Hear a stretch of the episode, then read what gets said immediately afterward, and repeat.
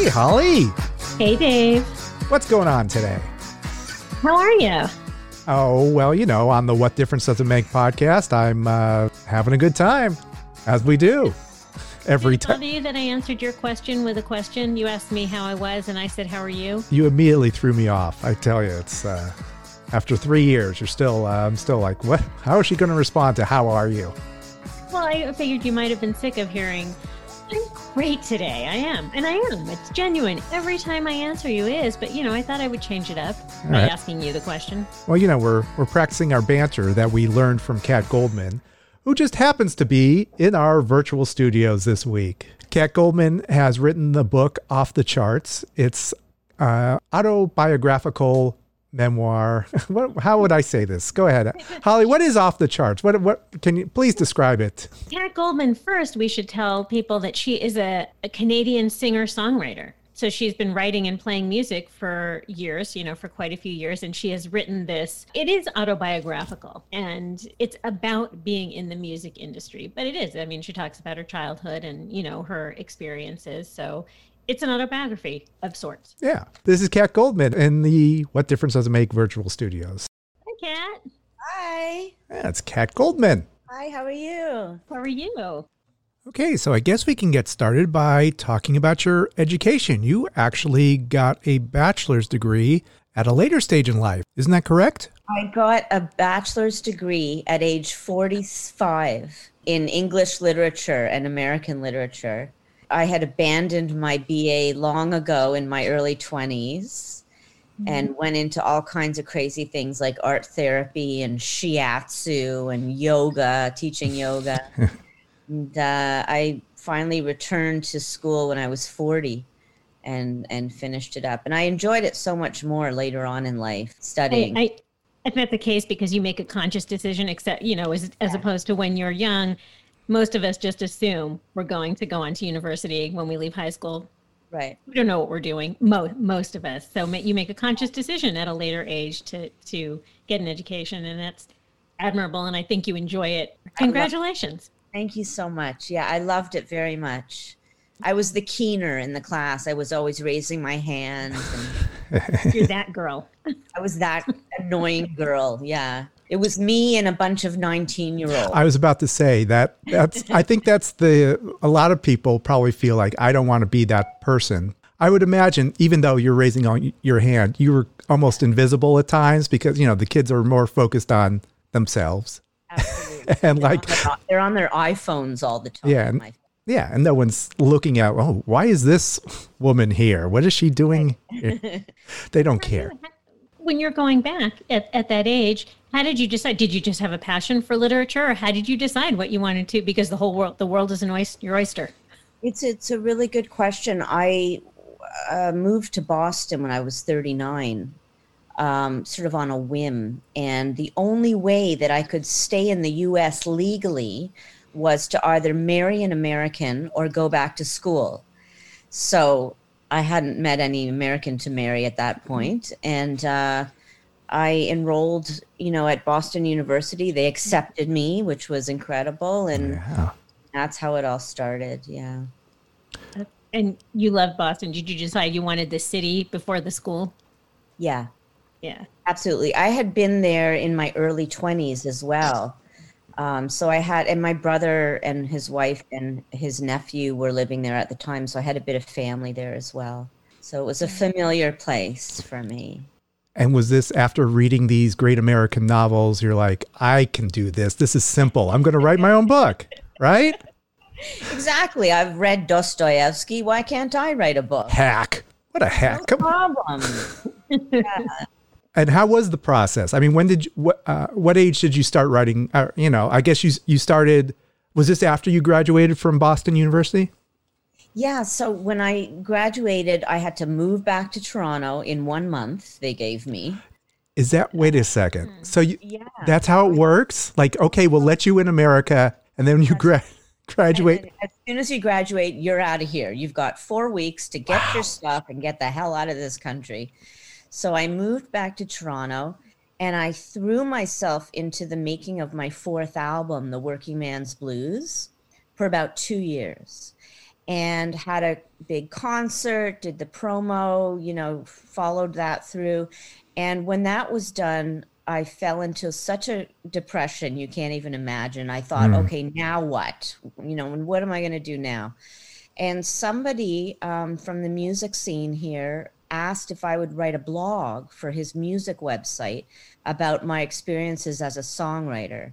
And I just went with it, and it, it sort of came together quite quickly. Um, I called it the disgruntled songwriter.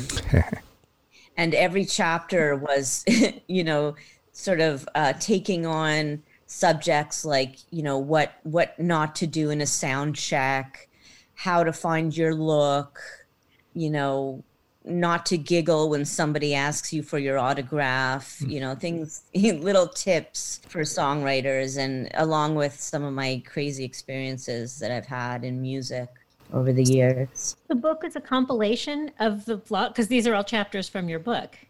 Yeah. So what happened was once I had about 25 blogs, I thought to myself, geez, I should turn this into a book. Yeah. And I submitted about, I think it was about 65 pages at the time. I submitted it to a publisher, and they were the first publisher I submitted the manuscript to, and they loved it. But he said, You're halfway done. Can you write half more in six months, and then we'll have a book? So I set to work and got it done, and uh, that's sort of how it. And a year and a half later, you finished up those yeah. that six months of work. Is that that's usually how it works, right? Yes, exactly. So let me ask you a question. So, so when they needed more pages from you, did you go about it because you already knew now that this is going to be a book? Did you go about it writing more blog posts, or did you actually have the intent of filling in a book? By that point, I sort of already had a structure where I would mm-hmm. pick a theme, you know, some topic like producers or managers or, you know, technical difficulties that you run into on mm-hmm. stage. So it was it was challenging to finish it, but I had already uh, uh, sort of developed a structure. So it was just a matter of coming up with the topics at that point.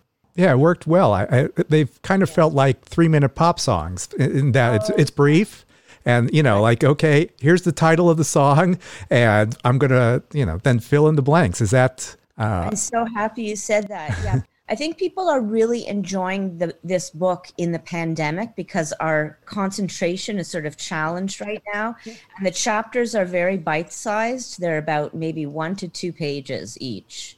Mm-hmm. And you get sort of a, and, and, and I tried to make it as funny as possible. That was the key, was to make it funny Oh. that's what drew me in immediately. Mm-hmm. Like I, I was gonna, because we do get a lot of books, and I'm like, all right, I'm gonna try this, and it was these little snippets, and like, oh, this is kind of funny. I'm going to continue that. Oh, it's only two pages. I'm going to keep going, and you know, it's like an album's worth of material. Like, oh, look at that! All of a sudden, like, oh, this was great. It's it's really nice. Appealing to those who are not songwriters. I know it's you know your experience as a songwriter, but for us who are, we're not songwriters, right. equally appealing, I would think. I mean, because it's entertaining and and good information. I think yeah, there's there's something inherently funny about following, you know, a dream, whatever dream that is, or trying to climb a mountain and no matter how hard you try, you're always tumbling back down and you know finding yourself sort of like as the fool. I think there's something universal about that for sure that that even non-songwriters are relating to when they're reading this. I have to agree. It, it, it is almost a traditional biography in that you know it starts like your childhood and the the heartache and the pain and just everything that you you go through. It seems like based on what we've learned in your little bits that you always loved singing and performing. Yeah. Well, music was uh, came very naturally to me. It was uh, just a part of my family from the time I was born. Uh, my grandfather played the violin. His brother played the violin. My mother played the piano. There were always cousins on guitars and lots of jam sessions in the living room. So I, I, really grew up around music. I remember, you know, in back in the 70s when I was a child, I listened to, you know, Simon and Garfunkel and um, Carole King, Gordon Lightfoot, you know, a lot of folk music. Gordon Lightfoot is kind of mandatory, isn't it, if you're growing yeah. up in Canada? Absolutely, right. And Joni, I would imagine Joni and yeah, Joni, I came to sort of discover when I was 19. Um, she kind of saved my life actually when I was 19. Another epic depression in my life, and I just sat on a sofa the whole year. I dropped out of university and I just listened to Joni Mitchell records the entire year. Was it any specific album? Ladies of the Canyon, yeah. um, Court and Spark, Blue. She taught me a lot about how to sing, how to be a singer for sure. Yeah. What about that guitar tuning? That must have drove you nuts. Oh, I think I knew one open guitar tuning at one point, but I usually stay in the regular tuning. was it the guitar uh, immediately, or if you're listening to Carole King, did you go to piano? What uh, was yeah, it? I, uh, my mother got me to take piano lessons when I was a kid, but I hated practicing so much that I used to actually bite the piano cover, the wood, the, the cover that comes down on the keys. So you can actually see my teeth marks in her piano. and I think after a while, my mom said, you know what, forget it. If she does, if she's not enjoying this, you know and i it's one of my greatest regrets i wish i had followed it through because i i think i would uh, would have had more of a palette to choose from in my writing i i tend to go i use both for for songwriting piano and guitar but then later i i uh, went to the guitar at age 19 and started to learn that instrument i was going to say it's easier to busk in with a guitar than a piano true Yes, that's true. You can travel with a guitar. Very true. there's a, there's a chapter on busking as well in the book. Would you still uh, recommend busking for uh, burgeoning rock stars? I think it's um it's a good thing to do to, if you're sort of learning how to become a songwriter. It's sort of a good training, but um, in the long run, you know, you you don't want to be sort of um, competing with cars and buses and crazy people coming over to take your money and freezing cold weather. And it's you know it's hard. It's busking is really hard. Yeah you know especially if you don't have a sound system because it's really it really challenges your vocals which might be a good thing in the long run actually it, it could strengthen your voice toughens you up mentally i would imagine too yeah, yeah. for sure is it how long would you say you did it for? The, the period of time that you did it was it just for fun? It's obviously a conscious decision because I think you said you have to apply for a license, and you're competing against other people. Yeah, in Toronto, you actually have to audition and get a, a, a, license to busk, which I think is crazy. I mean, anybody should be able to pull out an instrument and play, and having uh, have creativity be encouraged mm-hmm. in public spaces. I've never understood that. But when I lived in Boston in the early 90s, busking was in Harvard Square was was was a, a sign of respect. You know, people would uh, compete for a place in Harvard Square to busk, and sometimes you know you'd see buskers ten feet apart playing on the sidewalk, and some really really talented people as well. So I mean, luckily I never had to resort to busking for money, but um, you know, it's fun. It, it was fun. What is harder, busking or being an opening act? Hmm. Especially when they're they're waiting for Dar Williams to come on or, or whoever. right. Well, as I said in my book, I sort of almost made a career off of being the opening act. Mm-hmm. Um, I opened for a lot of people, and what it does is it really challenges you to step up your game. Uh, because you know that the audience of the person you're playing opening for is are expecting high quality stuff. So when I knew that I was opening for a high profile a- act, I would, you know, rehearse for weeks in advance. Mm. Uh, and uh, the pressure was really on to impress them, to try to win them over, because that's a built in audience right there. Yeah, it, w- it was very challenging, challenging in a different way. Busking is a little more casual. You can make mistakes. I guess, when you're busking. You spoke pretty positively about being an opening act in the book. Yeah, I, I had some great experiences. Um, I once opened for Al Stewart at the bottom line. That was a great honor. And it was right before the bottom line closed for good. um, an amazing place to play. And uh, so that was very exciting. And one of his audience members in the front row handed me a note at the end of my set that said Year of the Cat, K A T, which was a play on his hit, Year of the Cat, C A T which you know told me I was I was accepted, which was you know really nice. And and uh, opening for Dar Williams is always a great experience. Her fans are just so lovely, and she's so lovely. And actually, Dar Williams was one of my original songwriting heroes. So my music is not so far off from hers. So yeah that's that's always been a great experience. Are, are you still songwriting? Are you still keeping that muscle going? I i also finished uh, jeff tweedy's book write one song i think it's called. But he kind of touches on like just do it. Songwriting for me although a few of my songs came out just really quickly and and it was like they were already done you know it was sort of one of those magical experiences but mm. for the most part I have found songwriting to be excruciating. Yeah. I find it very difficult and I really push myself and I have to write tons and tons of bad songs to get to a good one, which is why, you know, it's sometimes 7 years between albums for me because it takes so long for me to get enough material for an album. These days, the only song I've written was a song called the Book Release Song, which was a song I wrote to promote my book. But aside from that, I've been more focused on writing books than writing songs. Yeah. I find it hard to do both at the same time. But I think I will write more songs in the future. It's just it's just ha- hasn't come yet for me. Are they more about your life or are you touching on original stories now or what what's what interests you? for for the book? Yeah. Well, well, you say you're writing now. The next book. Oh well, the next book. Um, you, you know, some people have been uh, have been requesting a sequel to this one, mm-hmm. to, to off the charts. Um, and, thank you. Um, so that's sort of under consideration. I started writing a second book, and it was kind of like about my sex life, because do you think that'll sell? I hear sex sells. That's just uh, that's there's something I've heard off and on. But don't tell my parents that; they'll be very upset.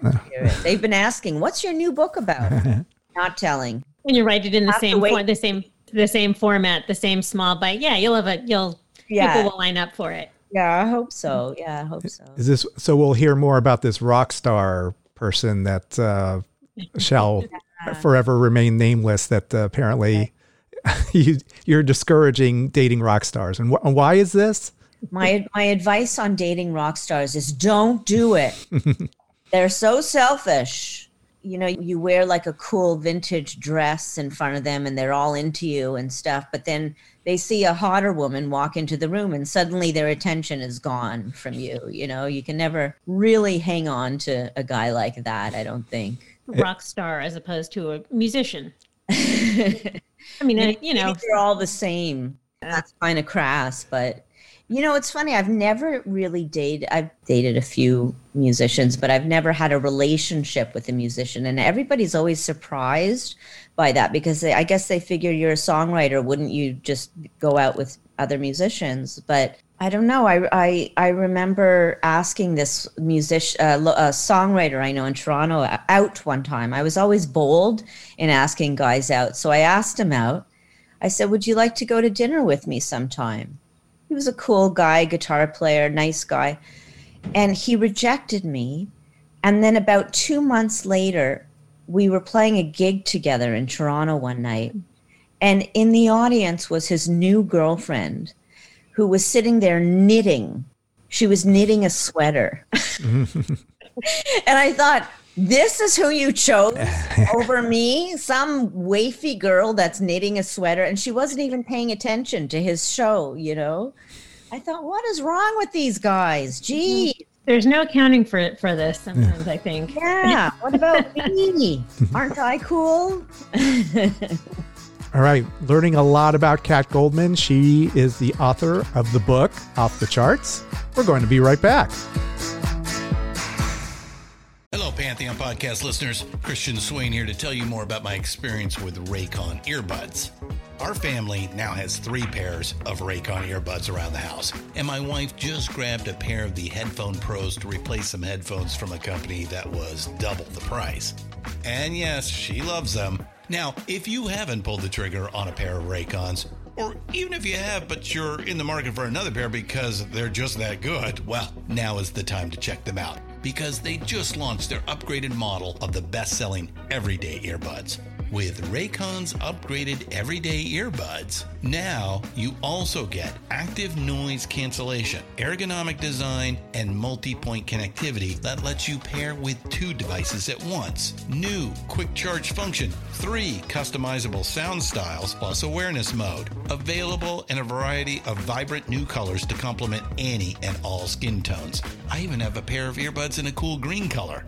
I have tried just about every earbud known to humankind, and these Raycons are fantastic.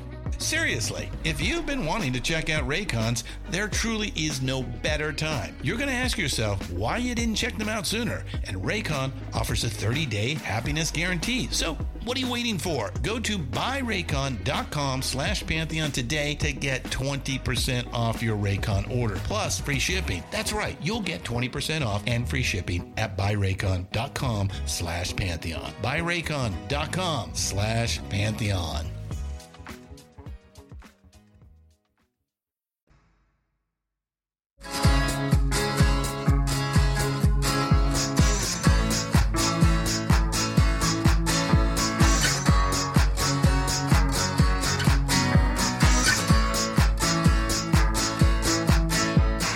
Welcome back to the What Difference Does It Make podcast and our guest, Kat Goldman. Well, apparently you are cool. You were wooed by a, a, a high profile manager. You talked about mm-hmm. that in the book. What is that like when, you know, like, okay, suddenly someone's really into what I'm doing and wants to wants to help me get to the next level?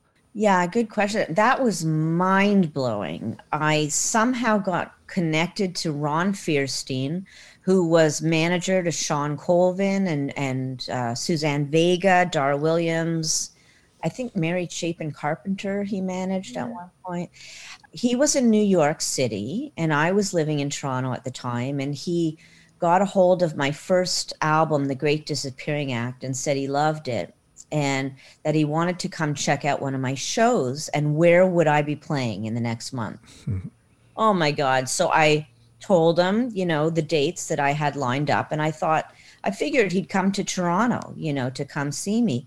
Wouldn't you know, I did a show in Buffalo one night and he showed up.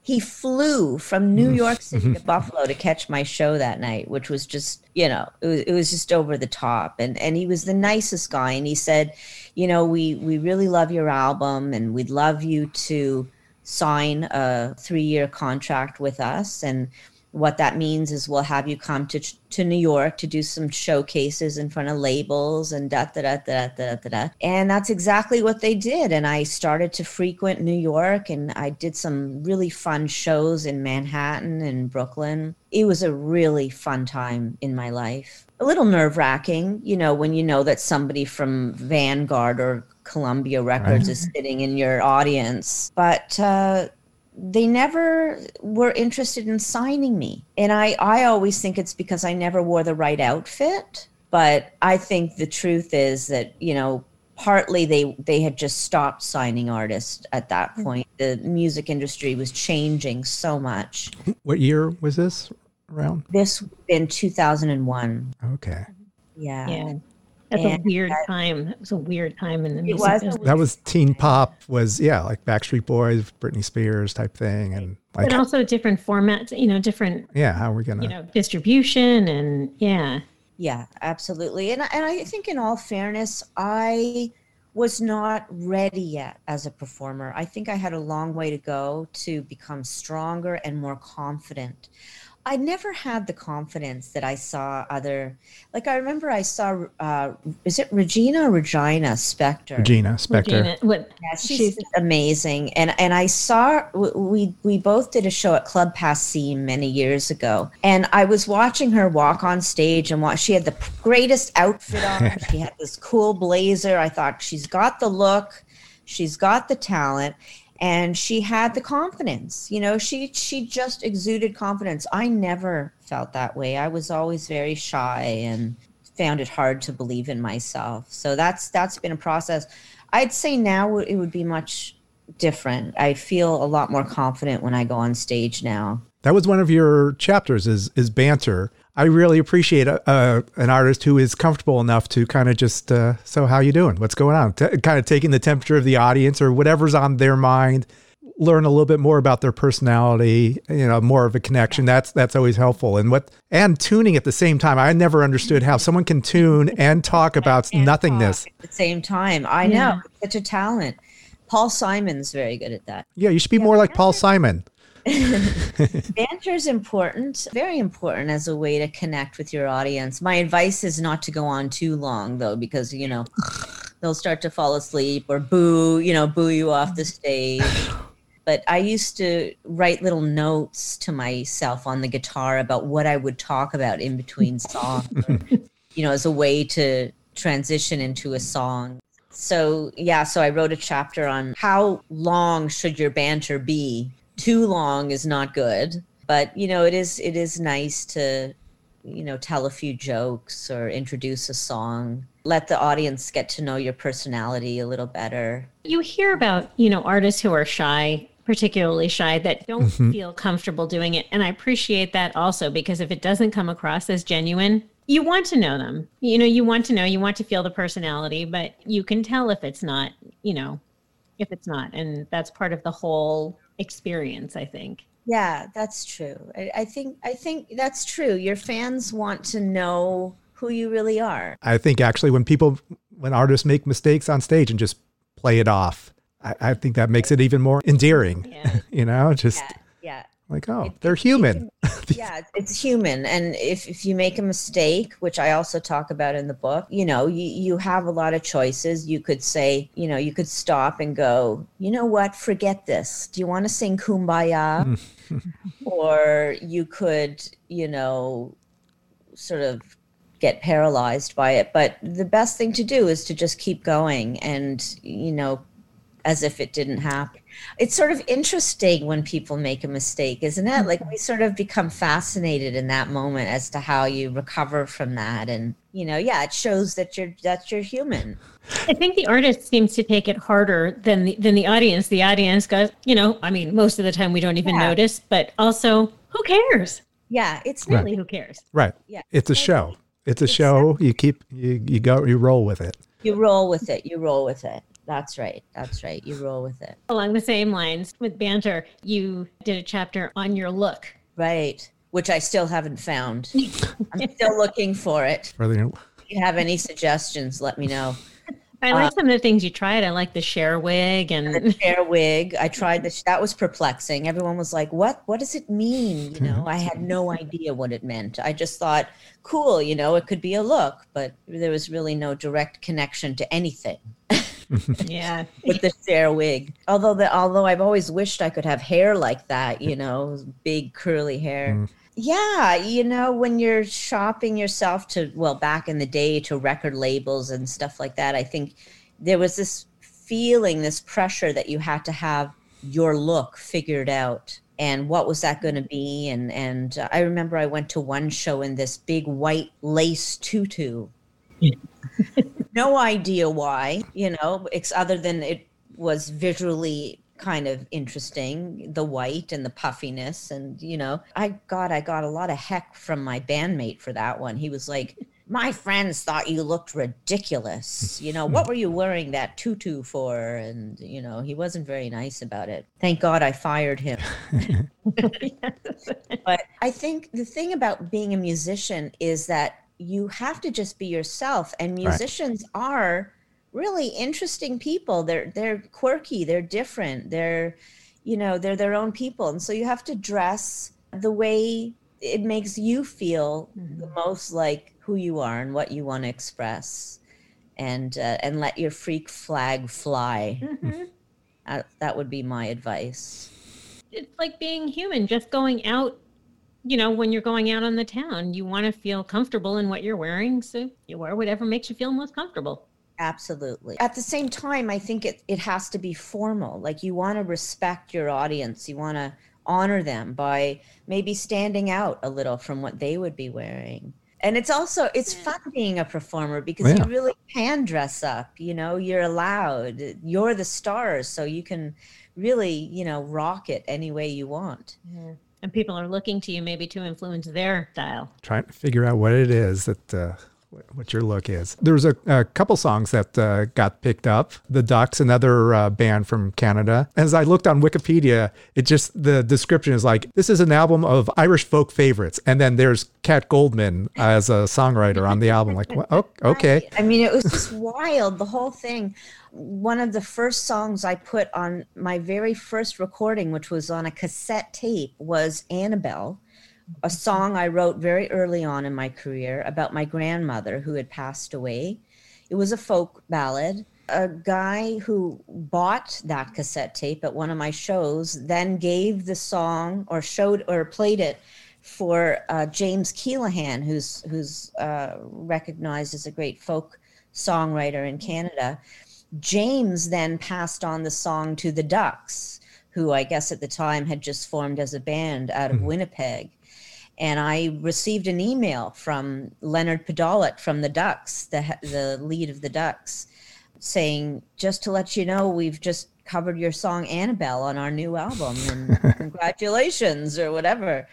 And I thought, "Wow, great! You know, somebody appreciates the song." And wouldn't you know, they started touring everywhere, all around the world, and people were hearing Annabelle, you know, from in Europe to Australia to the, you know, southern United States. I mean, all over the place. And I was able to gain sort of a little bit of fame from this one song, you know, that they covered, a folk song, no less. Annabelle, Annabelle, where did you go? I've looked high and I've looked low. I've low and I've looked high. Tell me, where does the spirit go when you die? Oh, where does the spirit go when you die? I have packed your satin gloves and lace. All the pictures of your pretty face. And I kept the of you on skates. And a picture from your wedding day. so that was pretty cool. And if, if you, it, it then later aired on um, Hell on Wheels, which is a television series. Uh, believe it was the Duhks version of the song, but you can also find my version of it on YouTube. It's had like something like 85,000 views, the song, which is incredible. Well, you kind of you touched on promoting your CD, but now we're we're in the streaming uh, era. Is your music available on on Spotify and Apple Music and It is. It's available on iTunes and Spotify and all those places. Um, my first, well, I have four albums altogether. The first one from 2002 up to 2017.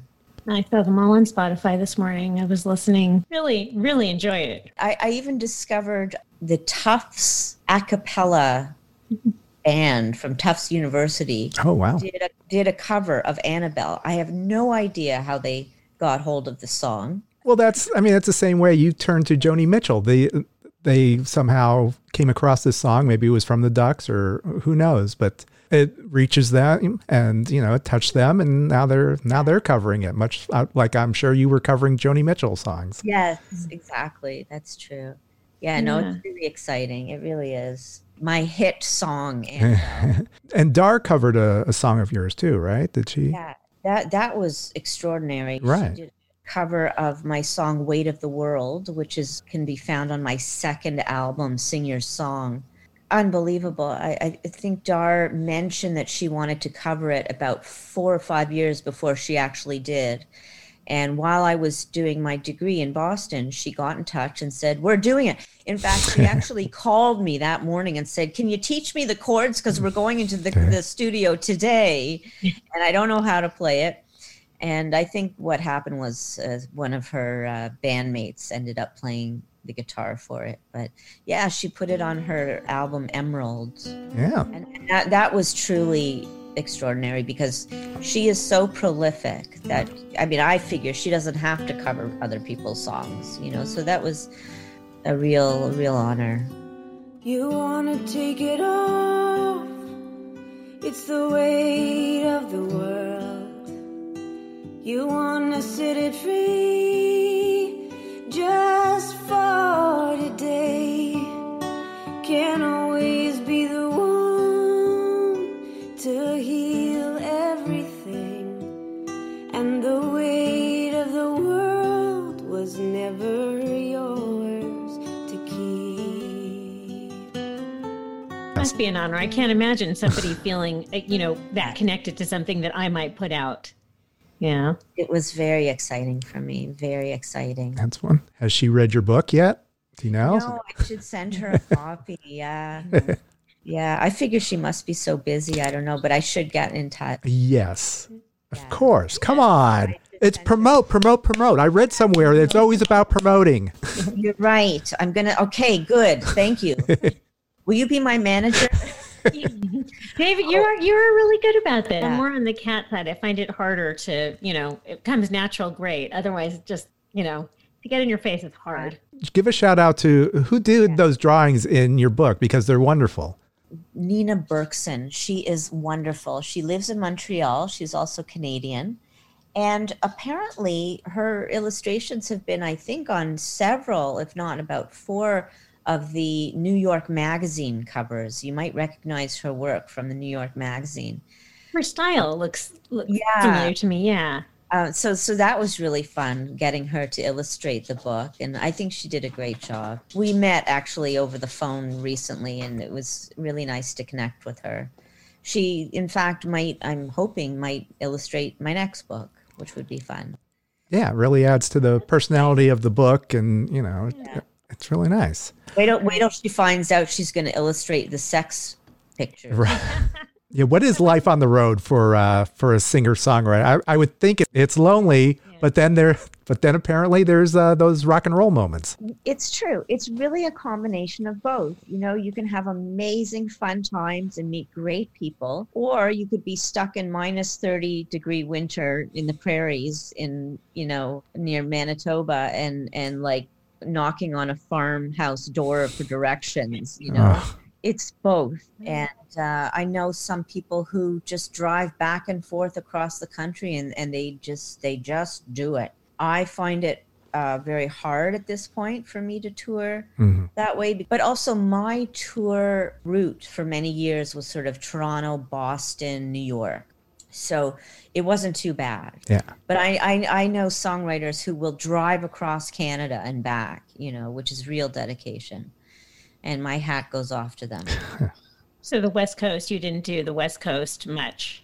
I've never played Los Angeles. I've never played in BC. Um, but maybe I will one day. We'll see. You got to come out here. I mean, it's opening up. We got to, yeah, can play the hotel cafe or something. I'd love that. You mentioned your spine. Is that from the accident that you had? Is that is that still an issue? I have a, a, a terrible back from carrying canoes when I was 16, 17 years old. You are so Canadian. Those Canadians, they're always carrying canoes, heavy 80 pound canoes. And I slipped a couple discs. And ever since then, I've had a crappy back. And then I was crushed in a bagel store. So fine. Don't worry. I'm doing okay. Yeah. It's sad, but I'm, I thank God for Advil for arthritis. It's my new love. Advil for arthritis. Oh, you rock stars and your drugs, I tell you. No, I know, I know. Heavy. Have duty. you fully recuperated from? I mean, I know it's been uh, 10, 15 years. Yeah, it's been like about seven, 16, 17 years since my accident, which I also talk about in the book. You know, I made a uh, quite a great recovery. Um, I'm having some issues now with that leg.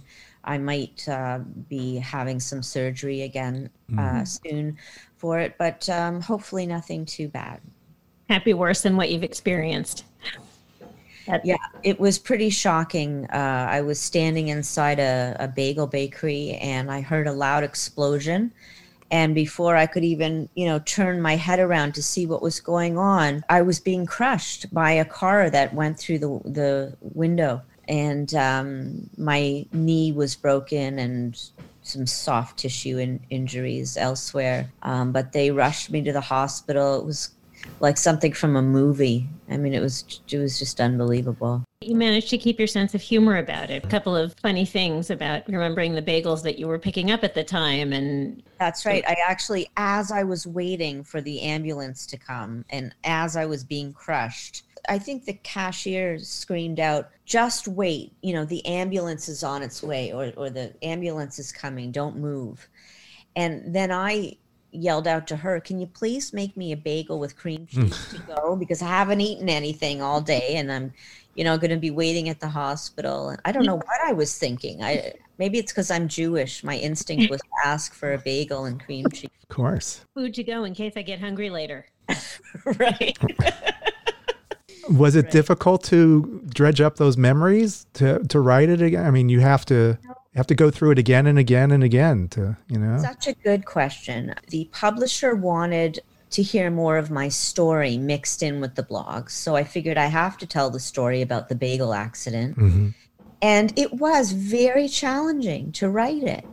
I started it many times. I think I wanted to avoid depressing people. I didn't want it to be too depressing, but I also wanted to, you know, to talk about what really happened. So I tried to throw in the jokes, you know, but also, you know, describe what what what really took place, which is sort of hard to believe. I mean, it was like one in a million, you know, that you'd be crushed inside of a bagel store by a car you know, buying bagels for your band because I was on my way to a recording session and they were all waiting for me. I remember think when I mm. when they took me onto the stretcher, I remember thinking, we've got to tell the band what's going on because they're waiting for me. Mm. They're gonna, you know, they're gonna be mad at me because I'm late. It's Jewish guilt right there. Yeah. Exactly. No, the Jewish guilt comes out when you when you said you had to you still had to pay them for the session afterward and you right. went to go see oh. them. That's right. I still had to pay them for the session, god damn it. Those musicians. They gotta get paid. Even though you got crushed by a, a, a car in a bagel store buying bagels for them, they still want to get paid. Yeah. Did any of them continue to play with you after later after uh, recovering and I was working with a producer at the time who was um, encouraging me to get back to the recording after the surge, my surgery, and and during my recovery. But uh, we sort of ended up not working with each. It just wasn't the right connection between him and myself, and uh, I think it also just wasn't the right time to make that album. And then eventually, it Yeah. became my second album, Sing Your Song, which was uh, came about ab- uh, about two years after the accident. Can I ask you a, a personal question, which is kind of relevant? And please, if you don't want to talk about it, I understand. But you mentioned you made mention of falling into a depression and coming out of it a, a couple of times. How did you come out of it? Um, I think it's good we're all talking about depression now. I think depression is something I've suffered from since I was 17, very severely, acute depressions. Mm-hmm. And at the time, I didn't even know what was happening to me. I didn't even know it had a word. So I suffered very much in private.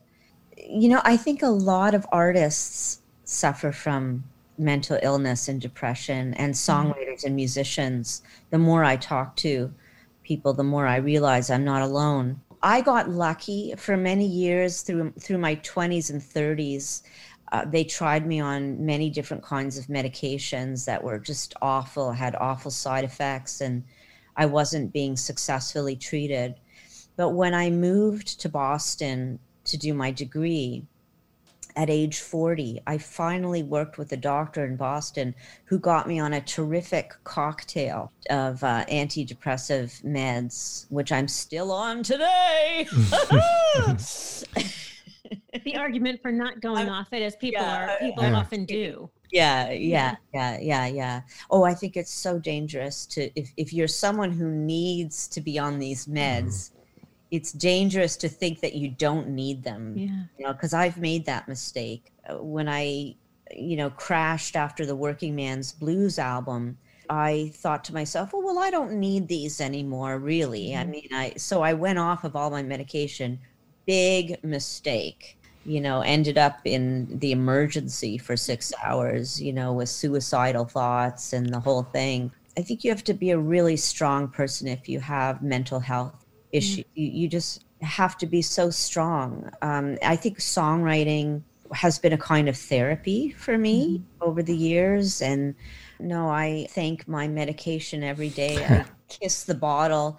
I thank whoever created these pills mm-hmm. because I can actually function like a human mm-hmm. now, you know? So, and I don't think it's true that if you are treated for depression, that suddenly your creativity stops. I just don't think that's true. I've been creative in depressions and on medication as well. In fact, I think I've done some of my best work on my medication. Hmm. So, You could be the poster oh, child. So thank you for bringing it because we know way too many people go, going through, you know, something now, but also, you know, over the course of their lifetime. So yes, yeah.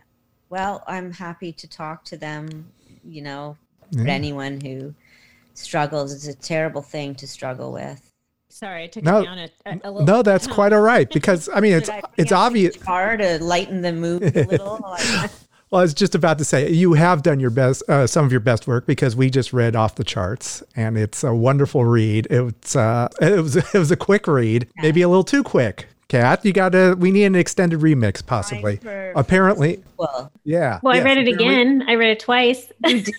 oh, I did. I'll, I'll pay you your fifty dollars There you later. Stay tuned for the sequel. That's all I can say. It's called Off the Charts: What I Learned from My Almost Fabulous Life in Music, and you can get it on Amazon, Barnes and Noble. Your bookstore will have it. All right. Anywhere you buy books, it can be Anywhere you buy books, yeah. Today is the release of my new book about dating rock stars and how to find your look. About the life of a songwriter and how to write a song, what to do if your microphone's not on. Try not to make your band to go too long. You can get it on Amazon. Today's my book release. And your website, where is that? Where do we My find you? website is katgoldman.ca, I believe. Canadian. Should- I really should check on that, shouldn't I? Yeah, you should We'll not end that with a question mark. I think. Come on, this is the basic stuff. Yeah, come on. Come on, you need your patter. What's the banter? You know what? to You, Yeah, I know. I'm not. Hey. I know. thank you, Kat. so this was great. It was really nice to talk to you. Thank Nice to you. Talk to you too. Thank you guys for having me. Again, off the charts by Kat Goldman. By the way, we're I love the title because it's just it's mm-hmm. Has a lot of different meanings. Did did you have the title first, or was it uh, did it come afterwards? Well, the the blogs were called the disgruntled songwriter. I wanted the book to be called the disgruntled songwriter, but I think it wasn't upbeat enough Yeah. or something. So the publisher picked the title, which is cool with me. I liked it. All right. Well then, there you go. Shout out to the publisher. Good job with the with the title. I like it. I liked it a lot. Thank you. So All much. right. Well, thank you, Kat. Thank you. This was wonderful. Thank you. I appreciate it. All right. Take care. Cheers. Bye. Thank Bye. you. Okay, so that was great learning a little bit about a singer songwriter from Canada named Kat Goldman. She's fantastic. I can't tell you how much I loved her book, and I think that this book is great, even for people. It's it's about the music industry and her experiences in the music industry as a singer songwriter, but she tells such great stories, and her experiences are relevant outside the music industry too. I think, and she's funny and charming, and I really would recommend this book. And it's an easy, quick read. Yeah, I I dug into her catalog after reading the book because I had never heard of any of these songs. She is very talented. It was uh, really nice to kind of discover this, for me, a new singer songwriter. and I think she has a career as an author too. So, uh, thank you for tuning in. Where can they follow us, Holly? Those who are fans of the What Difference Does It Make podcast, which we are a part of. The Pantheon podcast family. But in case they want to focus in on what difference does it make, where might they one find One us? might find us on Facebook at WDDIM Podcast, on Instagram and Twitter at WDDIM Podcast. Check out our YouTube channel. Please check out our YouTube channel. I am furiously putting up bits and pieces of our podcast, so check us out there. You can find some things you might not hear in the podcast and go to our website at WDDIMpodcast.com and sign up for our newsletter. We will only harass you with a newsletter once a month. Thank you so much for tuning in this week. We will be back next week as we are every Friday. So until then, this is Dave. This is Holly. Check you later. Over and out.